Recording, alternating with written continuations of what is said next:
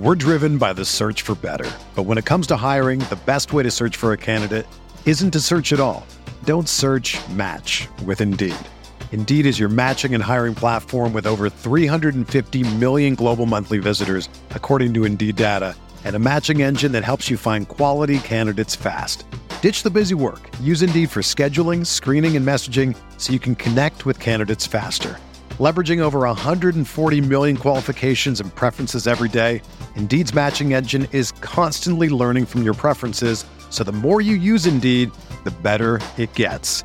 Join more than 3.5 million businesses worldwide that use Indeed to hire great talent fast. And listeners of this show will get a $75 sponsored job credit to get your jobs more visibility at Indeed.com slash BlueWire.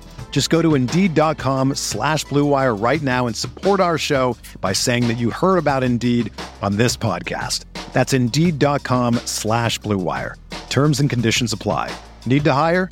You need Indeed. This podcast episode is brought to you by Coors Light. These days, everything is go, go, go. It's nonstop hustle all the time. Work, friends, family expect you to be on 24 7. Well, sometimes you just need to reach for a Coors Light because it's made to chill. Coors Light is cold lagered, cold filtered, and cold packaged. It's as crisp and refreshing as the Colorado Rockies. It is literally made to chill. Coors Light is the one I choose when I need to unwind. So when you want to hit reset, reach for the beer that's made to chill. Get Coors Light in the new look delivered straight to your door with Drizly or Instacart. Celebrate responsibly. Coors Brewing Company, Golden, Colorado.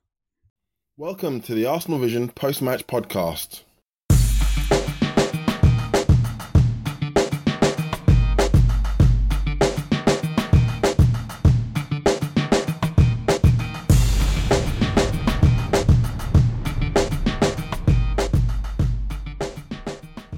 This is Mean Lean from arsenalvision.co.uk. Happy New Year! Happy New Year to you. Well, I guess nine points out of nine was too much to ask for. We were beaten at St Mary's, beaten pretty well in the end. Uh, well, I say beaten well. We had we had a lot of the ball. Um, didn't do very much with it though, and we were undone by two bad defensive errors, and that cost us the game. Just the long and short of it all, really. Yeah, I was actually quite excited about having our first choice back four again. Well, again, I think it was the first time ever they've played this season, having uh, Debuchy, Mertesacker, Koscielny, and Gibbs and Szczesny together. I read on Twitter that that hadn't happened so far, so I was actually quite excited. Even more so when I thought of having a defensive mid, midfield combination of Francis Coquelin and Callum Chambers in the middle of the pitch. You thought, well, that's a good foundation to to, to play our football on, like against West Ham. Maybe play on the break. But it didn't really work out that way. Had a lot of the ball, couldn't do much with it, and we just gifted them the first goal, really. Yeah, I won't go too much in too much detail about that because um, the lads will be talking about that in a minute. Um, and we've got a guest guest on today. We've got um, Tim from 7M Kickoff. He joins us, as well as Paul, James, and Elliot. So it was pretty poor, really, in the end. Um, uh, we haven't had a chance to rotate any players because half of our team are injured. We've got 12 players missing for that game. 12 first team players. I mean, come on. It doesn't matter who you are. Even teams like Man City, take 12 of their first team away and they're going to struggle, especially when you're playing a lot of games in a short space of time. So, yeah, excuse making, whatever you want to call it, it's a fact. But yeah, those individual mistakes are not down to the injuries, really. Because as I said, first choice back four. But to get ourselves back into the game, didn't, didn't have it in us. Hard place to go to, and um, yeah, that is that is it. Two 0 and um, we have to look towards the cup game. Hopefully, Arsenal can rest some players uh, that need resting. I'm thinking like the Santi, um, Alexis, players like that. Really. Uh, so anyway, enough about that. Well, en- enough from me for now. I'm going to hand you over, and um, they're going to talk about the game transfers, and the look back into 2014. So enjoy.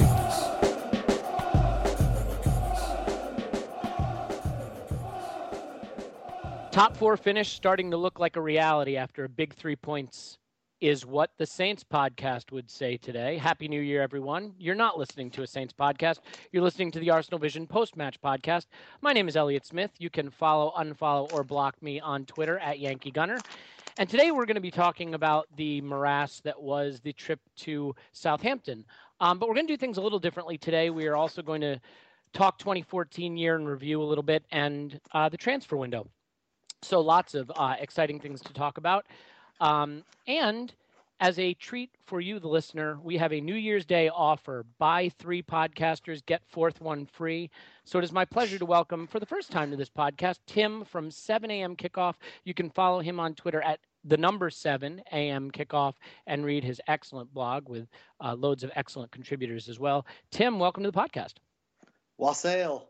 Wassail and welcome. Um, that was close to being uh, Paul's patented welcome, which you're going to get momentarily, because we're welcoming back Paul from Poznan in my pants on Twitter. Uh, he's not doing anything in my pants, as I always emphasize. That is all happening in his pants. Poznan in his pants, but follow him at Poznan in my pants. Paul, welcome back.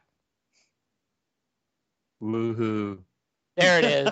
there it is. Not, not as traditional woohoo. There's a variation on a theme here, which is exciting. And finally, the ever optimistic uh, Gooner Fanatic 49 on Twitter. We call him James. James, brighten our day. Happy New Year. All right, there it is. All right, so now that everybody's welcomed into the podcast, um, it was not the ideal day uh, in Southampton. Uh, it, it, was one of those games where it's it's frustrating because I didn't think they were particularly very good, as as good as they can be. Um, but we uh, strive to out crap them on the pitch. Um, it was an interesting lineup, and then it was uh, a very creative way that we gifted them the goals. Let's start quickly with the lineup because it was interesting team selection. Some of it was probably enforced. Uh, we'll get to Giroud and and you know his absence in a moment, but let's start with you, Tim, since you're new and you have fresh ideas that people may actually want to hear. Um, what did you think when you saw? The team sheet today. Um, what was your expectation and what was your reaction? I thought we were going to sit back and play deep and try to hit them on the counter, and we didn't do that. So hmm. that was a it was a bit of a surprise. The first five minutes usually is very action packed, and you get, you know, you don't get the team shape yet. But after that, I expected Arsenal to sit back, and actually, it turned out that Southampton played that that role today, and Arsenal. I, I don't know what we were doing out there, you know, and um, so yeah, it was it was a, it was a it was a shock. I was very shocked to see that we came out in some kind of crazy attacking formation. Yeah, um, I mean, did you think that? Uh, let, let me put this way. I mean, obviously, Callum Chambers starting in midfield, something we haven't seen all season alongside Coquelin. Do you think that was a reflection of the fact that the manager liked how we looked with two shielding midfielders uh, at West Ham and with Flamini not available, wanted to try to recreate at least the pattern of play and the way we played um, in that game, or or do you think it was just a case of he played what players he has left? was Flamini really not available, or was he dropped? Because I, I performance... read something about a, a, possible groin niggle or something, but but I mean honestly, he may have been mm. dropped. I'm not sure. I think he his, was in his performance. His performance in the previous match was absolutely abysmal. So, yeah. I I assumed he was dropped actually for this game, and well deservedly. And Chambers actually did very well in the time that he played. He he you know completed 43 or 48 passes. He had nine ball recoveries. The two between him and and Coquelin, Coquelin was seven for seven tackles. Between the two of them, they played they played that shielding role pretty well. There was one very notable error, but um, I'm sure we'll get to that later. But uh, I don't know if it was enforced by Wenger or whether I, I had the feeling he dropped. I think I think he dropped Flamini and wanted to try Chambers for once. Interesting. Okay, well, um, you know, regardless of the reason he was not in the side, I mean, it was definitely the same kind of tactic in having two holding midfielders protecting what would be our first choice back five. I think you would say with Monreal arguably you know knocking on the door for the left back berth. But um, it it didn't work quite as well today. You know, James, I, I think the thing that's, that's challenging is Arsene Wenger always talks about the importance of continuity, and this was such a changed side. Um, Chambers had not played in midfield all season. It was only Coquelin's second start. I believe it's Rosicky's second or third start of the season. Um, Alexis starting at the center forward position for one of the, you know, the first time since, as far as I can remember, maybe back in August. Um, and Rosicky not even starting in midfield, starting on on the wing. Do you think that some of the the problems we had going forward today and the lack of fluency was down to the who was playing, or just the lack of continuity, pl- players playing in positions that were unfamiliar and unfamiliar partnerships on the pitch? I think it was very much a combination of the two. Um, it's funny you mentioned continuity because it's the one you know Wenger very regularly always you know when he talks about sort of past summers between you know during this kind of ten year period he's often um, berated player the the consistent number of players sort of leaving his squad the lack of consistency is what he often attests to and obviously the large number of injuries um, compounds that um, that issue significantly.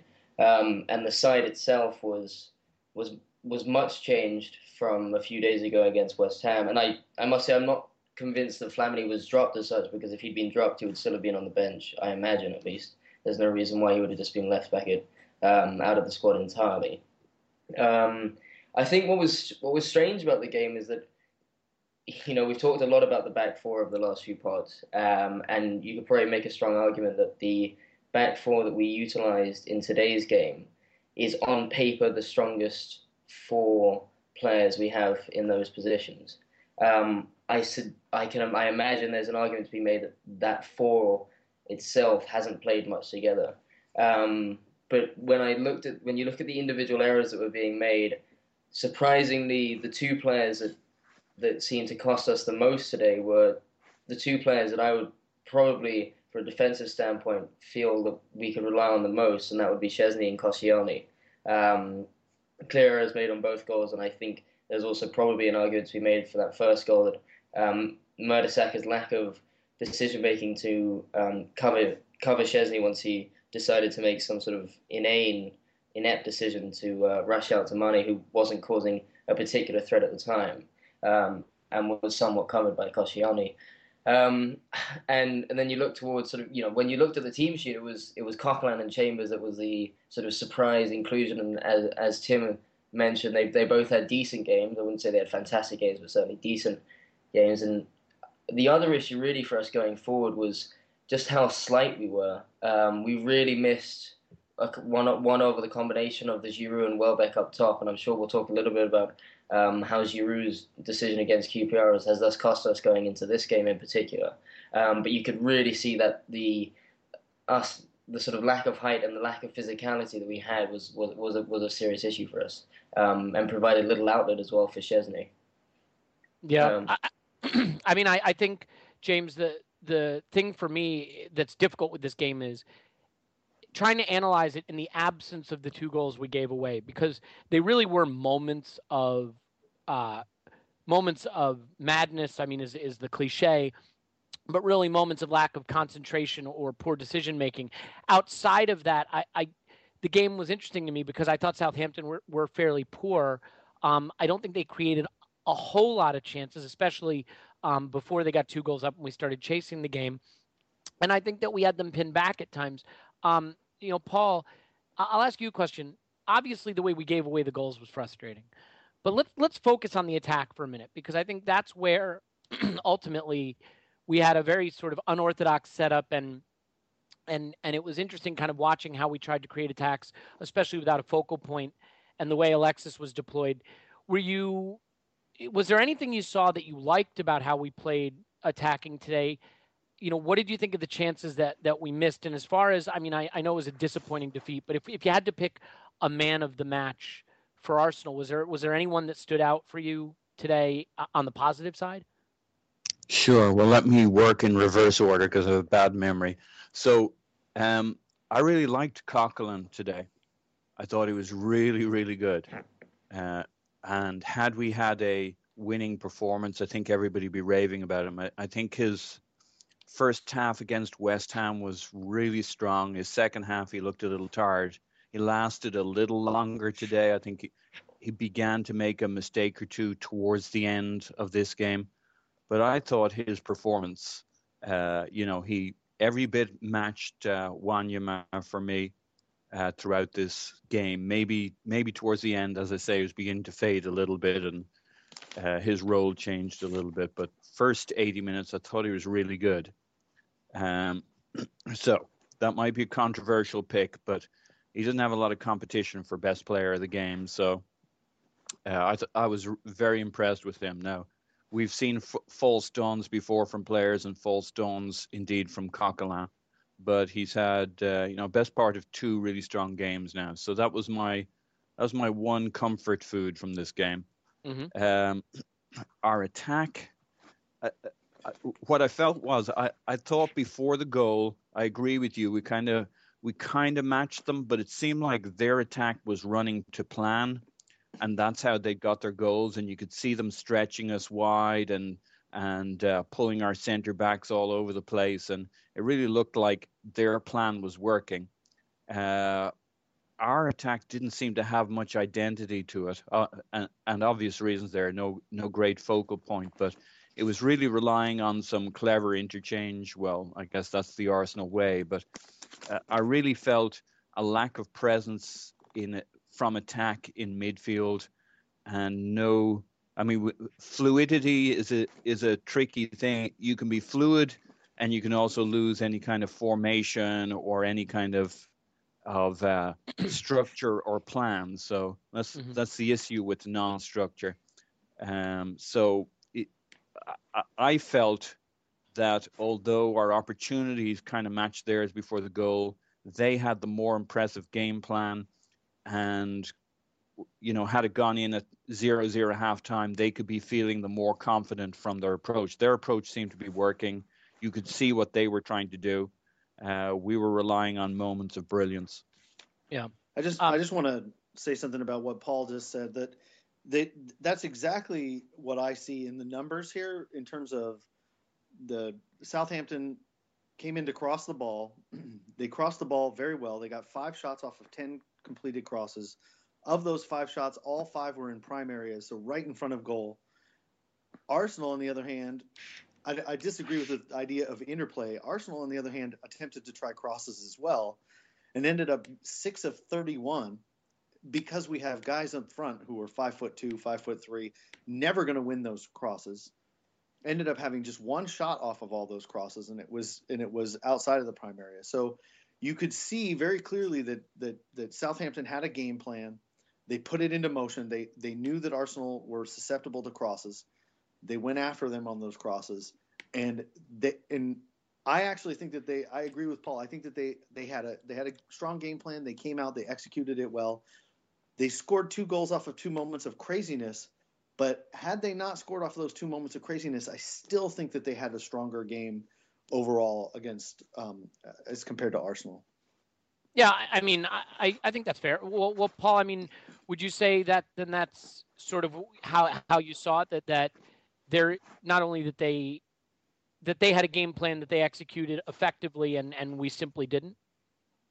Yeah, and I, I think to Tim's point on the crosses, uh, I feel we began in a way where we replied on we relied on interplay and as it became more and more apparent that wasn't going to work. We went more and more to desperation and crosses and and and balls. So I, I, i'd be interested to see how the figures looked over time but i would expect that the number of crosses ramped up as our number of ideas uh, and failure for the interplay to uh, reap any results kind of panned out. So yeah, uh, twenty you know, in the twenty in the second half.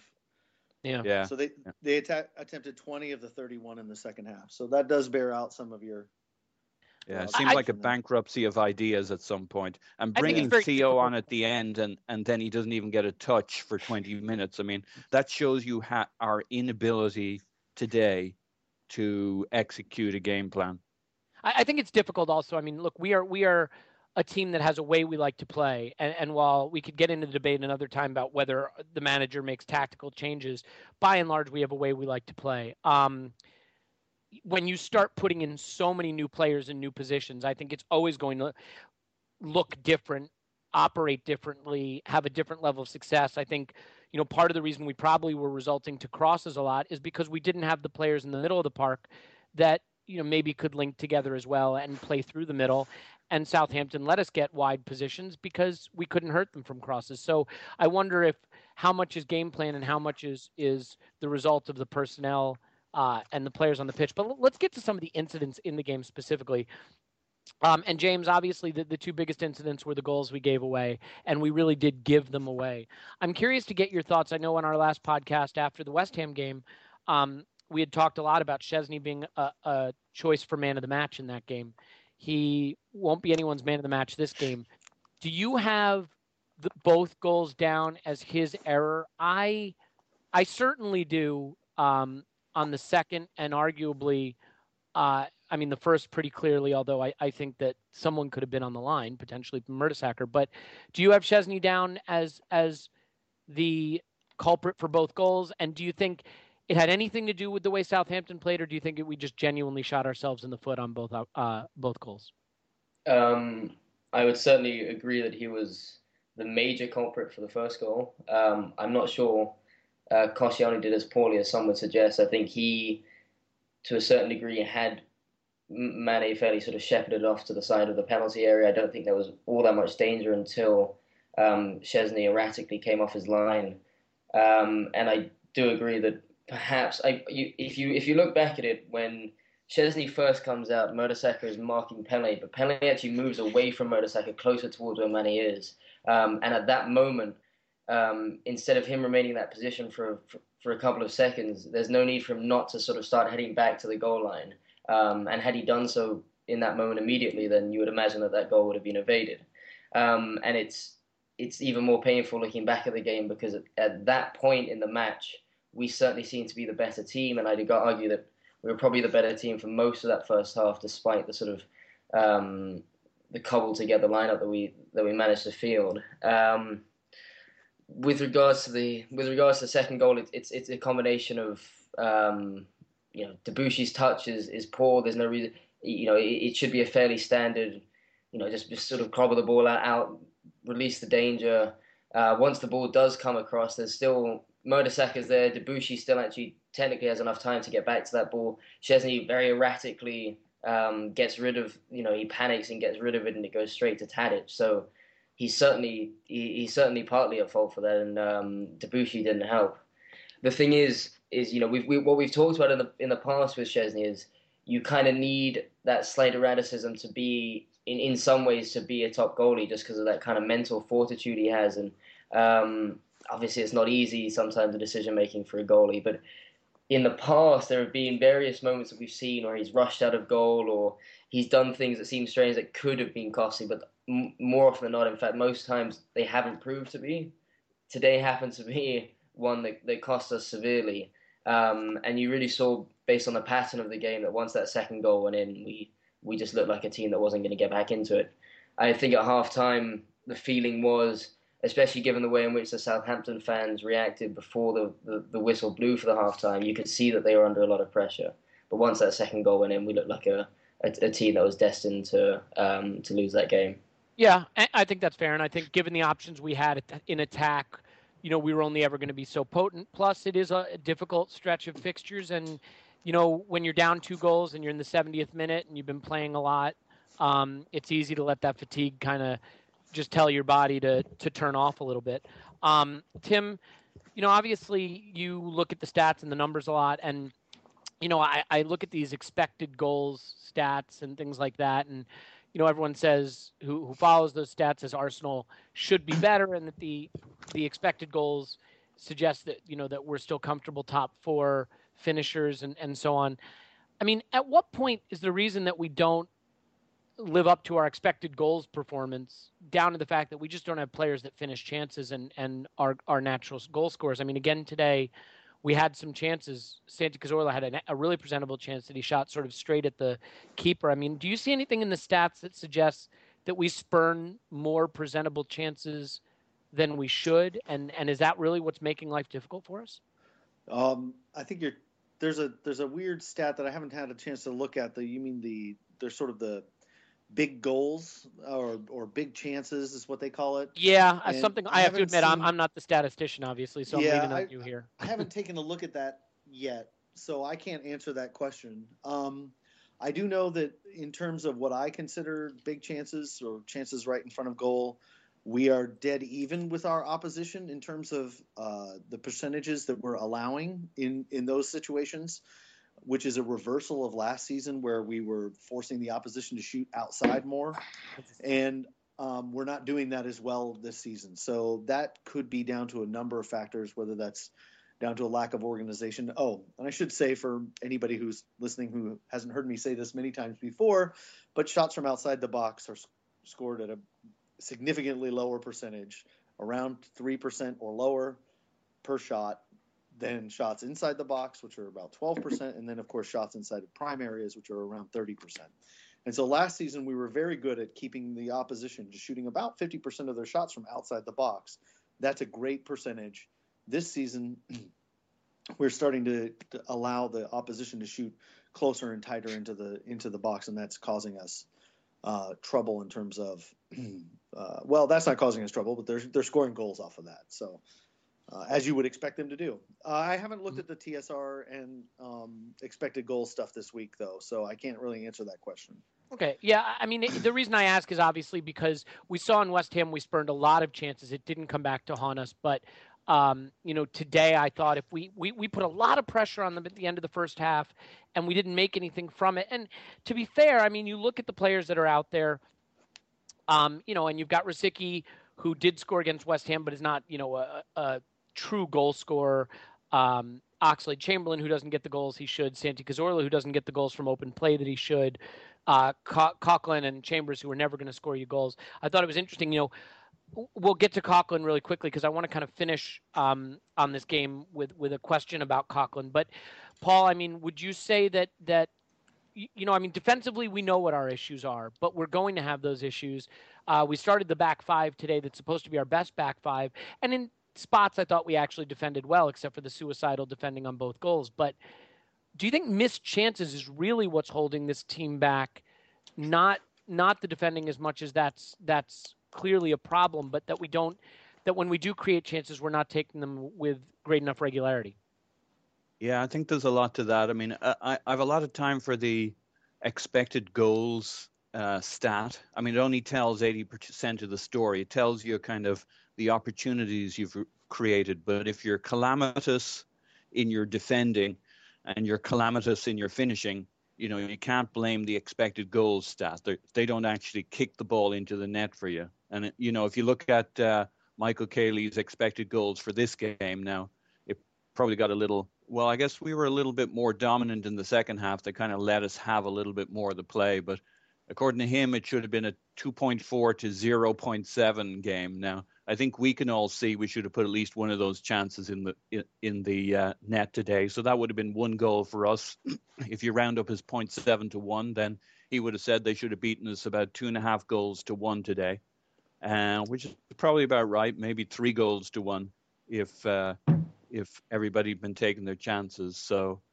Um, Absolutely. I think well, and let, us not forget the chance they had, by the way, that Debuchy cleared off the line um, For sure, and then they hit the post. Pelle, I think, hit the post, and they they had a lot of good chances. So I think they were they were worth two and a half to three goals if you if you can get, have half a goal, which fortunately you can't, um, and unfortunately we can't have 0.7 of a goal. But um, I think it's a pretty good rating for understanding how we've been playing. I, I, think we've been playing better than our results, but we haven't been finishing better than our results, and we haven't been defending better than our results. And that's really what that expected goals stat tells you. When yeah. when you start finishing, when you start defending uh, more clinically, then I think you really match that expected goals stat, and we're not. And we say the the bad news is we did today. Yeah, well, I mean, uh, one thing that might have helped us finish is if we had a natural center forward on the pitch, and we could have if Giroud hadn't been sent off stupidly a couple games ago. I think we really saw that come home to roost today. Uh, thankfully, not at West Ham, but I, I, think we really suffered from not having him today with Welbeck out, Podolski out. At least according to the manager, he's injured. Although I think he might have little bit Inter Milan niggle. Um, but uh, James, I mean, do you think? Today was where the the Giroud absence really hurt us, and not having a focal point. And I mean, I, you know, the, the manager actually said today was a game that was winnable and we lost. That's my main concern the lack of co- defensive consistency. And I actually agree with him. I thought Southampton were poor today. I don't think they played particularly well. I think in the opportunities they had, they were gifted to them. And I think they they got pushed back a little too easily and, and didn't look confident defensively at all. And we just weren't clinical enough or didn't have the ideas or the quality on the pitch to finish them off. I mean, what were you most disappointed in in the fact that we just couldn't find that that final ball to to get back into the game? And do you think that some of that's down to to missing Giroud today and and really paying for that red card? Absolutely. I mean, I I mentioned it very briefly earlier. I think we severely missed both Welbeck and Wandor Giroud in today's game. When you look at the forward three or four, you look at Santi Cazorla, Ox, Rosicky, and Sanchez the tallest between the three of them, I mean, at a guess, must be about sort of five ten. Um, there's no diversity in in the types of players we have going forward, and we know how much Wenger likes to play like a fluid game, but he also he, he, he likes to have a sort of interchange. He likes to have a, a variety in the way in which we go forward. Um, so even even when we were able to have the ball at our feet, there it was very easy for Southampton to, to, play very narrow and force us out wide and restrict the kind of opportunities that we were able to create.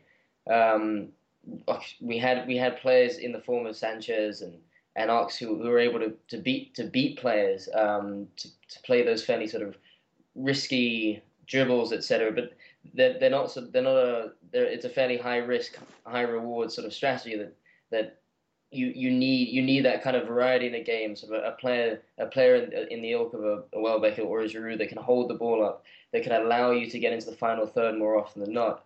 There was one moment in the game in particular, um, which is just something that I that sort of comes to mind, where Koscielny rolls the ball back to Szczesny and he's under no pressure whatsoever.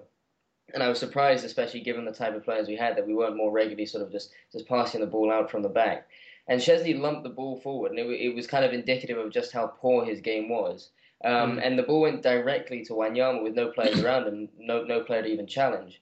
And I think that may have kind of been representative of just the sort of limited options. There was no there was no player in particular that, that Szczesny was able to sort of to I guess lump the ball forward to. Um, and that that very much inhibited the way in which we were able to um, start start our attacks and, and kind of vary the way in which we we attack Southampton. And also on that point, the other issue was, I think in some ways, I know when we, we talk about injuries now, there's there's kind of a, a general feeling that there's a lot of players coming back fairly imminently. Um, mm. But I think today more so than any, than any, especially compounded by the Giroud suspension, I we, we had the least. Um, we must have had. I would guess we must have had sort of the least amount of players, um, certainly attacking players available to us. Um, and when you see an Akpom and a Walcott coming on, aside from the fact that Akpom is a, a, raw 19 year old talent and Walcott a player that hasn't played for a, a, year, or aside from the sort of 20 minutes at Burnley against Burnley. Um, they're two. They're both just very. They're both small, quick players. They're very, very similar players. And, you know, you can add Joel Campbell to that as well, to the types of players we had on the field. We just had. There was no. There was, there was no way in which we could really change the way the way that we were able to um, play the ball forward and and and, and try and create or score a goal in that game. Um, so in in many ways, it was quite one dimensional. Mm-hmm. I, I mean, the obviously the the thing that makes this game I think so difficult to to really analyze effectively is because those those errors leading to the goal were, were such huge events and such game shaping events that it's it's difficult to look at it in the absence of that. But I think it's important before we get off of this game to at least analyze how we set up and and in particular this system now where we seem to well, at least I shouldn't call it a system based on two games, but we went with Coquelin and Flamini at West Ham. We went with Chambers for the first time ever in midfield and Coquelin when he certainly could have tried something different there. Um, I wonder if he sees that as providing us a platform to counterattack or, or what the, the thought process is there. Uh, Paul, do you think that this is an indication at all that this is the direction Arsene wants to go to to try to shore up the the the back four, back five situation, or at least uh, in away matches to play with two, you know, what we would call holding or shielding uh, midfielders, and maybe try to play a little bit more on the counterattack, or do you think it's purely been um, needs must situation where he's he's just picking the from the the few players that are left fit and available? Purely needs must, in my opinion. Uh, mm-hmm. I thought uh, Chambers. Uh, th- this is harsher than it should be because it's certainly not his fault. But I thought Chambers was poor today in that you can have a Coquelin. He did a really good job and he kind of distributed the ball. Actually, some of his forward passing in the first half was quite progressive. Uh, so I was quite, uh, as you can tell, I was quite impressed by him all around. I thought Chambers was kind of a, a bit of a dead spot for us. And you, in, in that game today, you couldn't have one of your three midfielders not producing. And, and Chambers, you know, if we'd had a more driving player going forward beside Coquelin, or if we'd had Arteta with Coquelin, Coquelin would give Arteta the legs he doesn't have. I've been impressed by Coquelin's pace and physicality over the last couple of day, day, uh, games, and uh, I could see us playing more defensively, as you talk about, with if you like two two pivots, uh, with the Arteta being the distributor and uh, Koscielny kind of, or sorry, Coquelin going around bumping into people, making the tackles, covering the ground when for an away game and giving us a platform. I could see that working. Um, so that's kind of that's that's what I'd take out of today. Apart from if you put out Coquelin Chambers, who's never played together, and one of them who's never played that position, and and the other has just come back from Charlton and played one game in that starting position. You're only doing that out of desperation, I think. I think that's fair, Paul. Um, you know, ultimately, he can only pick from the players that are available. And because we don't have a lot of choices right now, it's hard to tell what he might have done if more players were available. I think obviously Arsene Wenger is a manager who, at least in his DNA, would prefer to be more attacking in his setup.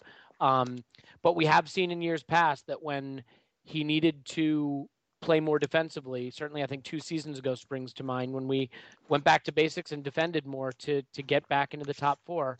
Um, he did do that. So Tim, let me ask you this and and if you want to you know pull from the statistics here in, in arriving at a conclusion you know certainly that might be helpful i'm i'm looking at who scored uh, and i see francis coquelin completing 91.5% of his passes mm-hmm. winning three aerial duels making seven tackles um, i don't think anyone would argue that mikel arteta is still the best player we have in that sort of holding role but can't you make a strong argument at this point that as poor as Flamini has been, and I think he's been exceedingly poor, it can't possibly hurt to give Coquelin a run in the side until Arteta is back to play the Flamini role and, re- and relegate Flamini, you know, to the third option there. Uh, yeah, I I would agree. I don't I don't think Flamini adds anything to the team going forward. A lot of ways there was a so what Paul was talking about in terms of Coquelin adding something going forward, whereas Chambers didn't. I, am not sure whether that was intentional or whether that's just a makeup of the way that the players, you know, Coquelin's being more comfortable in midfield, Chambers not. But he's absolutely right. Coquelin had 13 passes in the final third, created a created a shot for a teammate. Chambers was two for four.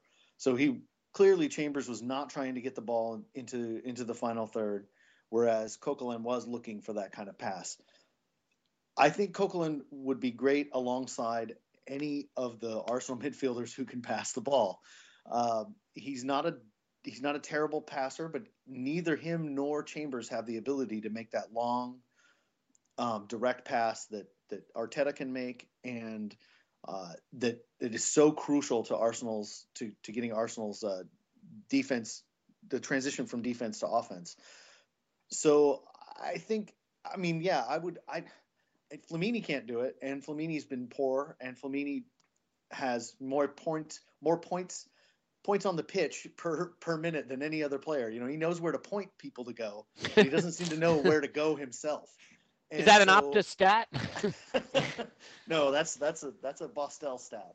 Okay. The, um, so yeah, the, the, the I I don't see any reason why at this point. Well, other than the fact that it may be a rush to judgment you, you know you have to be careful. Two games that can be dangerous. But Coquelin's had two good games, and Flamini has looked tired, and so yeah, I don't see any reason why we shouldn't start Coquelin over Flamini. Yeah, you know what sums Coquelin up for me a little bit is um, he made seven tackles, won three aerial duels, and then late in the game that cross that he ballooned into like the third row of the stands under no pressure. I, I just no one's going to confuse him for Arteta in terms of technique and technical ability. But if we don't have Arteta available and we aren't buying a defensive midfielder, more on that later, um, then why not play the younger, you know, possibly more energetic, less yellow cardy, less pointy, shouty guy? Um, so yeah, I mean, I tend to agree. I think we could definitely stand to to give Coquelin a chance. Um, James, I mean, let, us start to wrap up on this game because I do want to get to happier talks, which would be our our year in review of 2014, or at least theoretically happy. Anything but, um, else? yeah, anything else? Look, I, I mean, James, no one's saying Coquelin is the answer at defensive midfield, but but with Flamini as the other option, I mean, would would you make that change? Would you give Coquelin a, a run in the side at that position? I mean, I, I can see it doing no harm as such, given that I don't think Flamini adds anything to the team. But I do think it's important to qualify it by saying that we've seen a. This is also a player that you know he's been loaned out to Charlton. He's now, I think, he's turning 24 very soon. You know, he's a player that has had plenty of time to develop. Um, has had plenty of time to kind of fulfill any so-called potential he might have. Um, and yes, we've seen two very, two at least pretty good performances from him. But that's also got to be countered by the fact that he has played alongside another defensive or more defensive mid, uh, midfielder alongside say both Flamini and Chambers and I think that's a role that suits him particularly well because of his sort of terrier like attitude he likes to cover a lot of ground he's quick um, he, he, makes a lot of recovery tackles he he's quick into a tackle but I, what I do fear is that if he's isolated as, that single DM in the way that um, you know, Flamini and Arteta are, are more often deployed. Um, that there'll be there'll be times when he'll be caught out where that his his some sometimes and somewhat erratic decisions um, may may in some ways kind of draw similarities to what we we've seen with Mathieu Flamini um, when he's played there by himself. Because I, I actually think that they're, they're, the way in which they go about their play is quite similar. Um, yeah, I, although, I don't disagree. I mean, I'll just tell you really quickly, James. I don't rate Coquelin at all. I just rate him better than Flamini.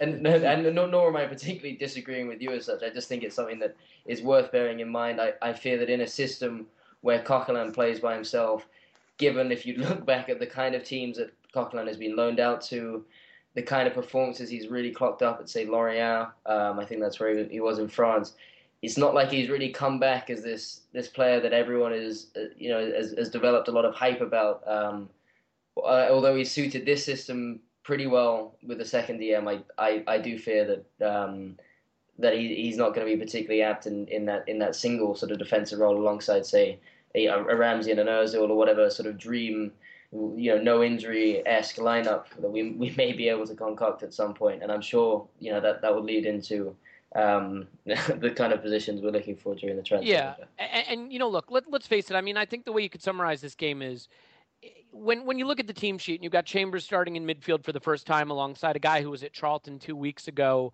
Um, who basically was a forgotten man playing on the wing, which has never been a, a particular strong suit for him at the best of times. You've got Alexis Sanchez, you know, playing the central striking role for the first time since the summer, and that didn't even really look that effective then. Um, a potentially unfit Oxlade Chamberlain being forced to, to play, and then Santi Cazorla, like the lo- the lone really informed midfielder, being asked to create every opportunity. Yeah, I, I don't think that it was ever going to be a situation where we were going to create a mountain of chances. The disappointing thing today was we made a game where I think we probably could have stolen something, frankly, really impossible with a couple moments of just brainless defending slash goalkeeping, and it's it's disappointing to see us shoot ourselves in the foot, um, especially when we had a chance to continue to move up the table. Um, there, there was a red card shout. I think probably should have been a red card. I think saying the referee cost us this game would be a little bit cheeky. I, you know, ultimately we cost ourselves the game, and I don't know that we did enough at either end to deserve it. Um, so I don't really want to analyze the red card. Before we move on to 2014 or move back to 2014, just really quickly, I want to get any of your opinions just one at a time. Um, so, James, just really quickly, does this game change your mind at all or your opinion at all about whether we'll finish in the top four? Do you still think top four is probable and you're not you're not too worried about it after today? In isolation, no, just because of the type of players that we had to field, and I think it's especially when you look at that front three, it's, it's very different to the the kind of dynamic three that um, that Wenger will and uh, you know once you have the option of both Giroud and Welbeck, you'd hope that they won't both get injured for long periods at the exact same time. Um, and and the kind of midfield that we were we were forced into playing, I don't think that's going to be a common recurrence. That lineup, at least, over the rest of the season. Fair enough. Um, Paul, for you, I mean, uh, any any change in your feeling that that we're still going to claw our way into the top four? Are you starting to see inconsistency as as too too big a problem for this side? Strangely, I'm a bit more uneasy about this season than I am about other seasons. I still think we'll do it, but I do have this feeling of, you know, when is this team going to show up now? Injuries, you know, could be 100% of the story, but it does leave me feeling a little bit more une- uh, uneasy than maybe uh, two or you know the last two or three seasons where we didn't have as strong a squad. Uh, it, it's the ident- identity of this squad that I'm struggling with, and that does leave me a little worried. But fortunately, our competition seems to be uh, well well shaped to keep giving us the opportunity to make that top four. So I think we'll be okay. Yeah, you know, it's it's funny. I mean, we keep bringing up injuries as the problem. I, the the one thing I wonder is why is there an assumption that that will improve? You know, the, the assumption that mm. suddenly there'll be a period where we have fewer injuries and we'll play better uh, is is based on, you know, something changing in in how things happen at the club. And I, I don't know why we we presume that the injury situation will improve. Tim, just in, in, in closing, I mean, with respect to top four, Southampton just went through a very, very, very tough run that was supposed to be the time when they drop out of the top four race and the big clubs get ahead of them. They've actually extended their lead on us today. They're still in the top four. They're still comfortably now in the top four. Um, are you confident that we'll get back into it? And and do you think now, for the first time, maybe Southampton have to be considered a genuine contender for that place? Mm. There's such a. I, I mean, I don't want to. I don't want to answer that question in, after this game because the reality is is that is that there's so much more game. There's so much more time left in this in this season, and the Arsenal are going to get Ozil and and Ramsey and I mean just so many terrific players back. Maybe, and especially the, well, well we have we have this season had a track record of getting players back earlier than we expected them. So that that I think bodes well, and we know that Ozil is back in training. Um, so I suspect that we, I suspect that we are gonna the injury is the injury thing is gonna go away, and I think that I think that we're gonna finish the season strong. I mean, I know after the game I was very down, and I thought, but this performance was the kind of performance, the kind of mental fragility that that that that haunts this team, and that is the reason why so many people think that they're going to drop out of the top four. Is because if they go through a wobbly period, there is a good chance that that wobbly period will go from 30 minutes in a game to 60 minutes in a game to 90 minutes in a game to two games to three games. That that kind of thing can happen to a team like this where they're just not experienced enough, or they, well, they should be, but they're not experienced enough to deal with that kind of wobble and get through it. And so that is the danger there. Yeah. I, I think that's absolutely right. And just one thing to point out about Sam, Southampton in their last eight games, they have played City, United, Everton, Chelsea, and Arsenal twice. And at the end of that run, they're in the top four. Um, wow. That's that's a lot of big games that they and, and, they took. You know, they split the points with Arsenal. They took a point off Chelsea. Um, they took three points off Everton they were unlucky to, to drop points to United, frankly, and, and they got bludgeoned by City. But so, you know, I mean, not to make this about Southampton, but I think you get to the point now where you you look at how the table's starting to you know stack up, and you know they're on 36 points. They're one point off United in third. They're only three points ahead of us, but you know they've just gone through a really tough run of fixtures, and we know how we do in big fixtures. We've still got City at the Etihad coming up very shortly. So we'll see what happens there. But let's um let's get off of this game. you know, we probably spent way too much time discussing it because truthfully, it, it wasn't much of a, much of a spectacle. Um, to be fair, but. 2014 was was definitely something of a spectacle. An interesting year for Arsenal in terms of signings, uh, in terms of results, um, high flying in the table, then calamitous collapse, then uh, an exuberant finish to the season with the FA Cup. I think let's just keep this to high point, low point, and try not to all say the same thing. This will be the section of the podcast where we all talk about uh, Chelsea away and the FA Cup final. But you know, maybe we'll get some interesting answers. So, so Tim, you had alluded to uh, offline that you might have a unique answer. So let's start with you. Um, highlights of 2014 and and low point 2014 as far as Arsenal are concerned. I think the New York Red Bulls game.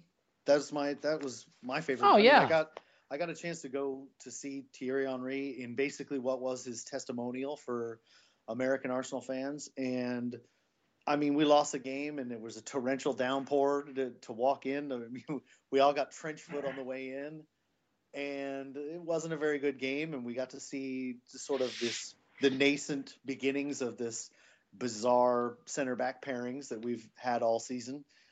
Um, but just to be able to see Thierry Henry one more time and how much he loves the club and it was so evident and and that was just that was just a really wonderful moment for me. And I I, I now know I'm not trying to steal away from the FA Cup final which was my favorite moment but that New York Red Bulls game to be able to meet all those Gooners you know meet Arsblog in person and and uh, and have a good time over a weekend in New York City a beautiful weekend in New York City was just a great that was a great time yeah, you, you know, it's funny you bring that up because I mean the reality is for for at least three of us on this podcast, we are separated from Arsenal by a massive distance. And I know you make a pilgrimage there every year, Tim, and chronicle it. And it's a lot of fun to read about that and see the pictures. But, you know, Arsenal is as much about the relationships it forges and the, and the memories of those relationships as it is about, um, you know, as it is about watching the team and the results. So that that's a, a great shout. And actually, for me, you know, not that anyone cares my opinion is, but my highlight was the FA Cup semifinal.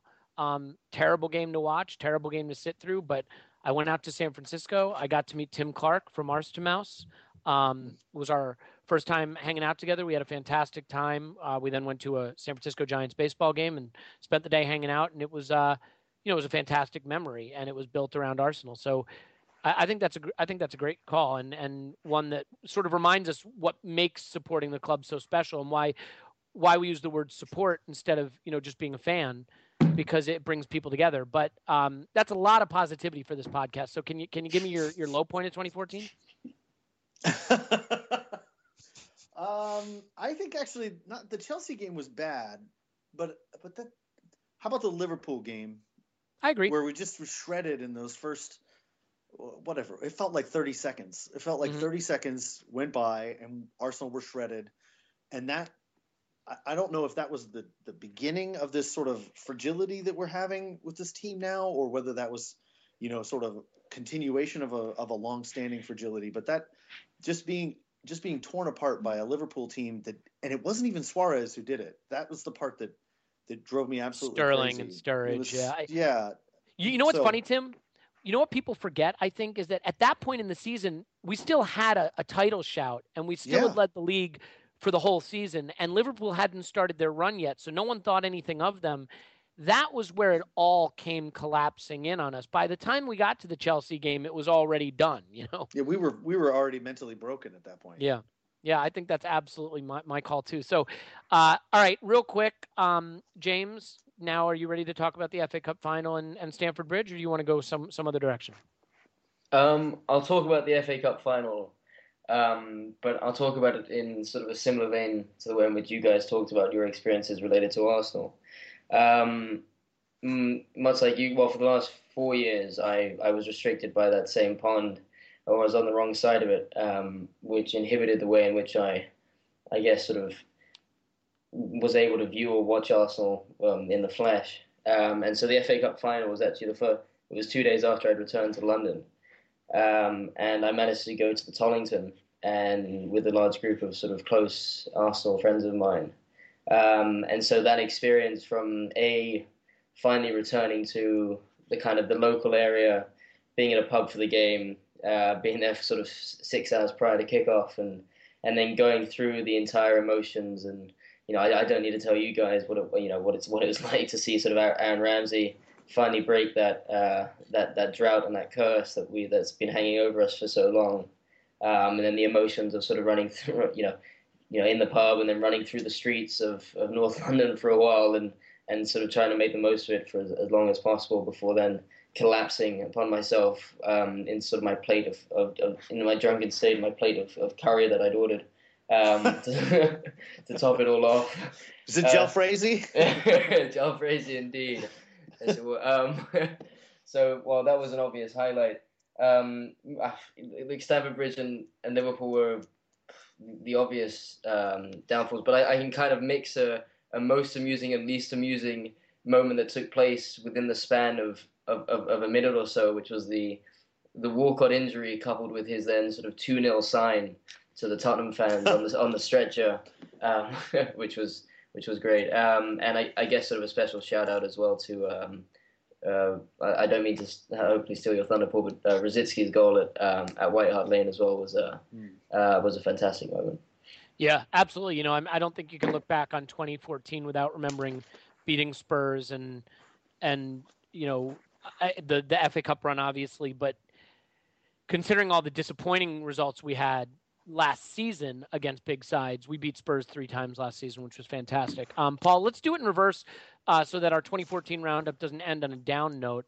Um, um, let's get to your low point of 2014, and then uh, and then y- your best moment of 2014.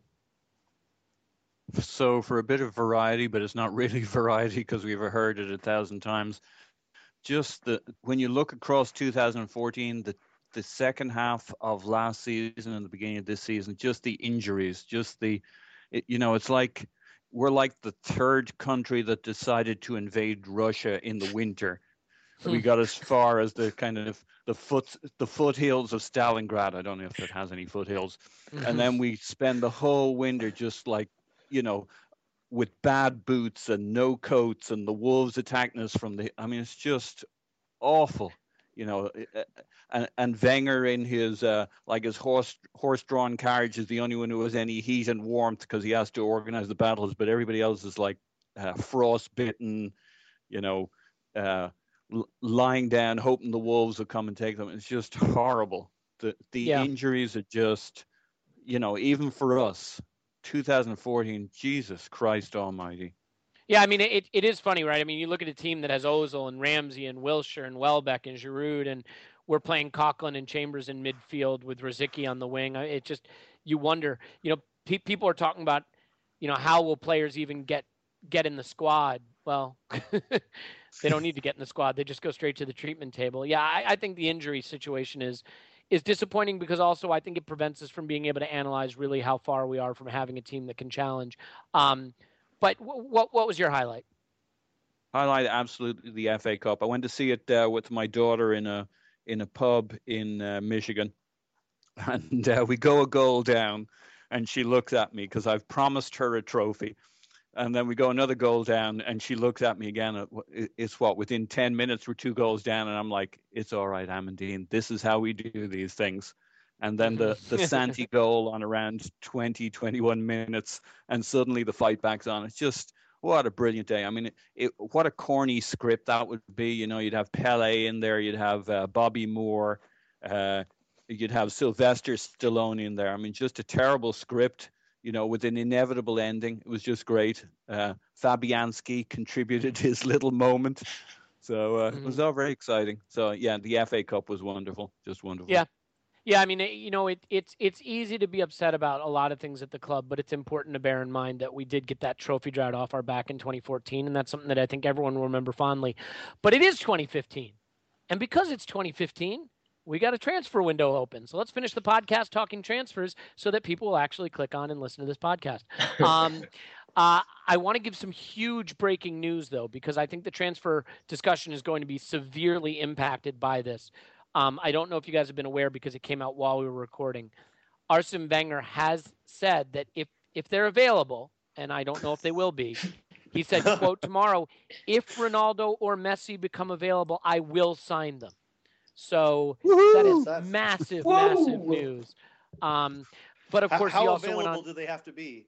Do they have to uh, be standing on a street corner and actually shaking their hip a little bit and waving a handkerchief, or I, I mean, because they're available I, right now. If we go down there and go, "Hey, here's 300 million pounds," I'm pretty sure we could get either one of those.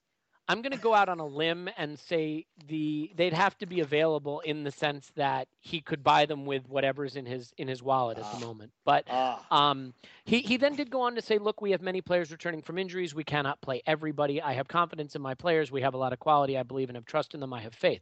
So it brings us to the question: What do we need?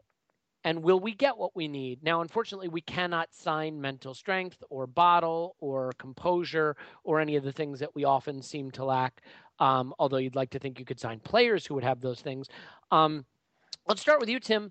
Uh, I mean, let, let's say this prioritize because I think everybody agrees what we need. I think universally everybody agrees defensive cover and and defensive midfielder.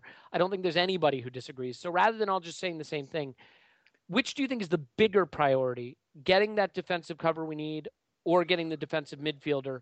Do you think we'll get either or both? And do you have a name in mind?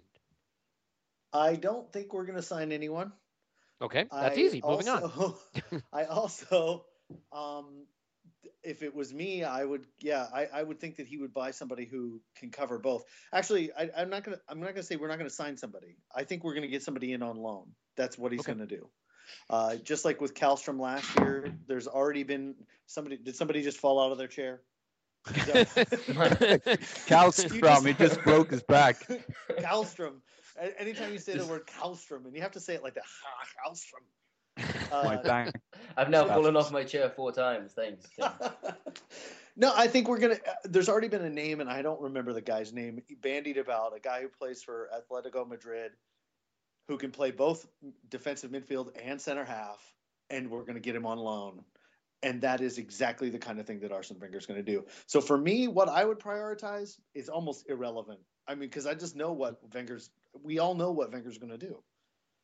Okay, so but but but do you think we will get someone on loan? I mean, give us some. I think we'll get somebody on loan, but we won't buy anybody permanent. I think he has a okay. permanent target in mind next year mm-hmm. to replace Arteta or to get mm-hmm to start to replace Arteta, and he's not going to mess that up by going out and just buying somebody right now uh, for the short term. He's well, not even for the short term. Somebody who he'd have to pay for a four year contract to sit around while his real target, you know, when he, and then go buy his real target in in August. So that's fair. So that's that's where I think he's at. Yep. Mario yeah, Suarez is the rumored player from Atletico Madrid. That's I knew it was a weird name like Suarez. Mario Suarez. Okay. Um, not not the Suarez that I think people would be. Hey, maybe he could add some bite to our midfield. Oh, touche. Okay. Um, the problem is, I well, think he has a forty million and a little bit release clause, so that may be a slight issue. Plus so one. I think we're going to get him on loan. So, Paul, what what about you? What do we need most? What will we get, if anything? Well, I uh, I think what we need, we got so many midfielders, but to me, what we're lacking is that that uh, physical presence in midfield who can really play. You know, I do. I, I wonder what you guys' opinion on Moussa Sissoko is. Uh, you know, on a good day, he's great. He's v- very Vieira-like, and to me, that's what we most miss today. Uh, not to pick on Chambers, certainly not his fault, but it, had you had a driving force there, a Vieira alongside Coquelin, you know, maybe not quite as brilliant as Vieira, but like a really good driving midfielder there to impress our game plan on theirs. That that's what I feel we really lack. So someone like Manchester City's Patrick Vieira.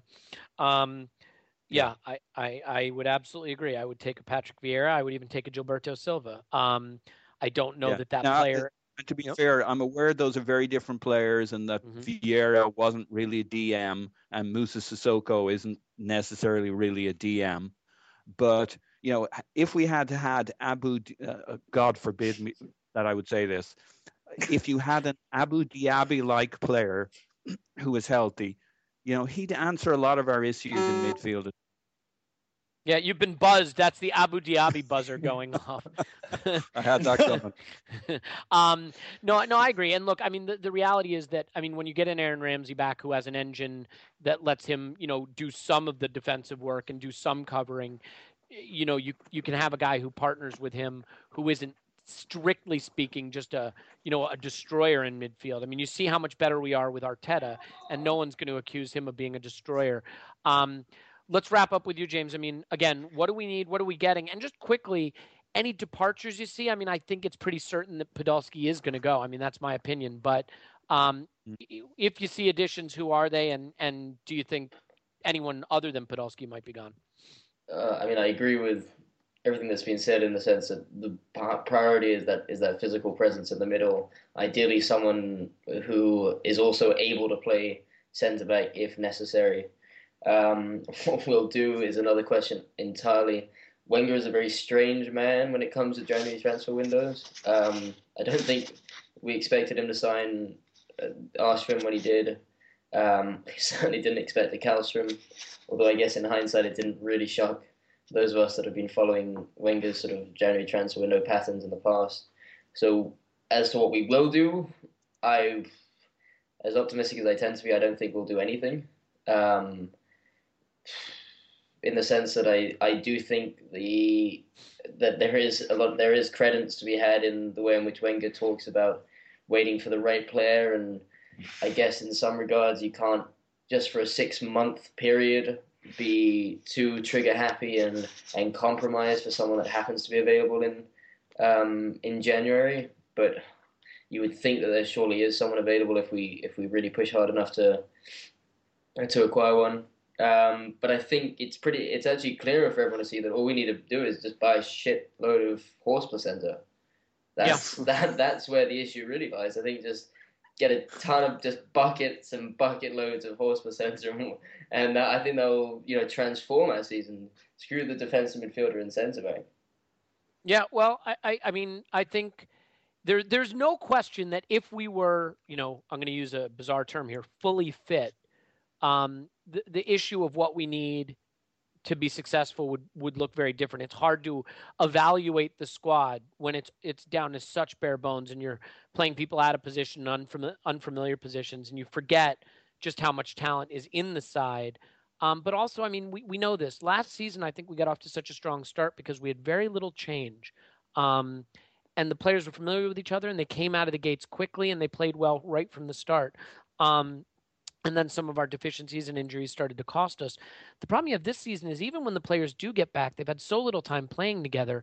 It's going to take time for that continuity to develop. And so, you know, you hope if we don't make signings that at least those players get back quickly enough that they can build that cohesion that they need. I think personally that we will get in some defensive cover, maybe on loan. I don't see us getting the midfielder that we all want, um, at least not in January. Um, and we just have to hope that players come back um, and and that we can find some form because the reality is that uh, top four is definitely the goal now, and and I think you'd be crazy not to at least see that it's somewhat in jeopardy. Um, but we'll leave it there. I wish everyone a happy new year again. Certainly everyone on the pod and everyone listening, uh, both of you, um, happy new year and may your new year be filled with uh, top four finishes and trophies and who knows maybe a run in the champions league let's not forget. We've got uh, we got the champions league returning in february and maybe that could be a chance to lift the club. I mean i know it's more fixtures but making a little run in europe could give us some confidence to to maybe you know restart or jumpstart the the, the league season. So i want to thank everyone again for uh, coming on. First of all tim uh, really appreciate you taking time out of new year's to to jump on the pod Wassail, everyone. Have a great year. Yeah, you too as well. And if you want to follow Tim, as you should, and read his blog because it's it's excellent, uh, you can find him on Twitter at 7 a.m. kickoff. It's the number seven, 7 a.m. kickoff because that's the kind of uh, uh, sacrifice that he has to make to get up to watch the Arsenal uh, hungover and, and, exhausted to watch the kind of shit that he saw today on New Year's. So we thank him for that. And blo- the blog, of course, is 7amkickoff.com. So thanks, Tim. And w- thank as you. always, thanks to Paul for being here. You can find Paul on Twitter at Posnan in my pants. Um, we'll leave it at that because we made the joke the first time around. Paul, Happy New Year. Woohoo! Happy New Year to everybody. Oh, we got a full woohoo out of him. That's that's brilliant. And then, uh, as ever, the the lone um, uh, English accent on the show today uh, certainly necessary for our credibility. So uh, Gooner Fanatic 49 is where to find him on Twitter. His name is James. James, thank you for gracing us with your your lovely accent and your wonderful insights. Thank you, Elliot. A happy, a healthy, and hopefully an injury-free New Year to you all. Same to you all. And uh, as ever, my name is Elliot Smith. You can follow me on Twitter at Yankee Gunner. If you prefer to block me, then I am Blackburn George. And I hope everybody had a wonderful new year um, as much as is possible under the circumstances with Arsenal. We will be coming back after the FA Cup tie with Hull. Chance to relive the good memories of the FA Cup final, but hopefully not going down a couple goals first. So uh, happy new year, everyone, and we'll talk to you then. Cheers.